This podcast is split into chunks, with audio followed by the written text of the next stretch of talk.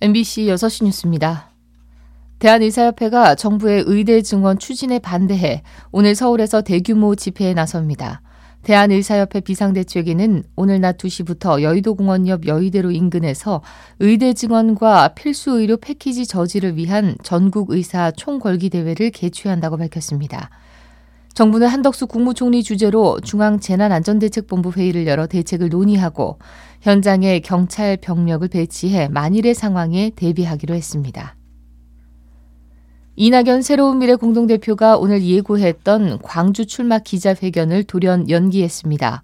새로운 미래는 민주 세력의 결집과 확장을 위해 사전에 긴급히 해야 할 일이 생겼다며 출마 기자회견 잠정 연기를 발표했습니다.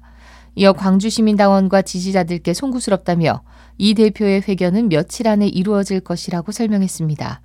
구체적인 연기 이유를 밝히진 않았지만 더불어민주당 공천에서 탈락한 비이재명계 현역 의원들의 탈당과 합류 가능성을 염두에 둔 것으로 해석됩니다.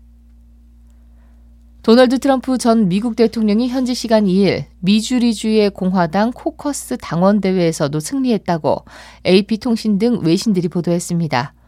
현지 시간 오후 2시 기준 26.7% 개표가 진행된 가운데 트럼프 전 대통령은 100% 지지를 얻어 전체 54명 대의원 가운데 36명을 확보했습니다. 니키 헤일리 전 유엔 대사는 아직 단 한 표도 확보하지 못했습니다. 워싱턴 포스트는 트럼프 전 대통령이 지금까지 모든 공화당 경선에서 승리를 거뒀으며 3월 중순엔 후보 자리를 확정 지을 것으로 보인다고 전했습니다. 잉글랜드 토트넘의 손흥민 선수가 크리스탈 팰리스와의 홈 경기에서 리그 13호 골을 터뜨렸습니다. 최전방 공격수로 선발 출전한 손흥민은 전반 18분 감각적인 패스를 베르너에게 연결했지만 슈팅이 골키퍼에게 막혔고 후반 9분엔 직접 때린 날카로운 슈팅이 골대를 맞고 나와 아쉬움을 삼켰습니다. 그래도 2대 1로 앞선 후반 43분에는 특유의 역습에 이은 오른발 마무리로 쐐기골을 터뜨렸고 승부가 토트넘의 3대 1 승리로 끝나자 경기 최우수 선수로 선정됐습니다. 미국 정부가 팔레스타인 가자 지구에 대해 항공을 통한 인도적 지원을 시작했습니다. 현지 시간 2일 AP통신과 CNN 등에 따르면 미군은 C-130 수송기 석 대를 이용해 가자 지구에 3만 8천 명분의 식량을 투하했습니다.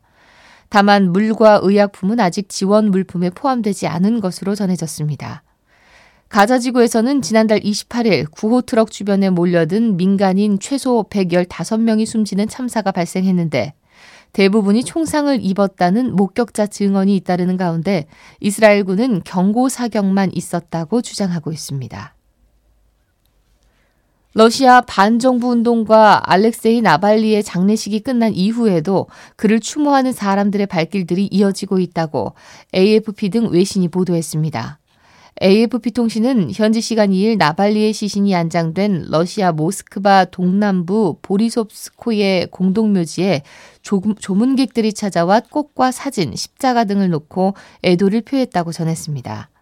현지 매체들은 경찰들이 삼엄한 경비를 펼쳤지만 추모객들을 저지하지는 않았다고 보도했습니다. 일요일인 오늘은 낮까지 중부 내륙과 전라권, 제주도 지역에 비나 눈이 내리다가 차차 맑아지겠습니다.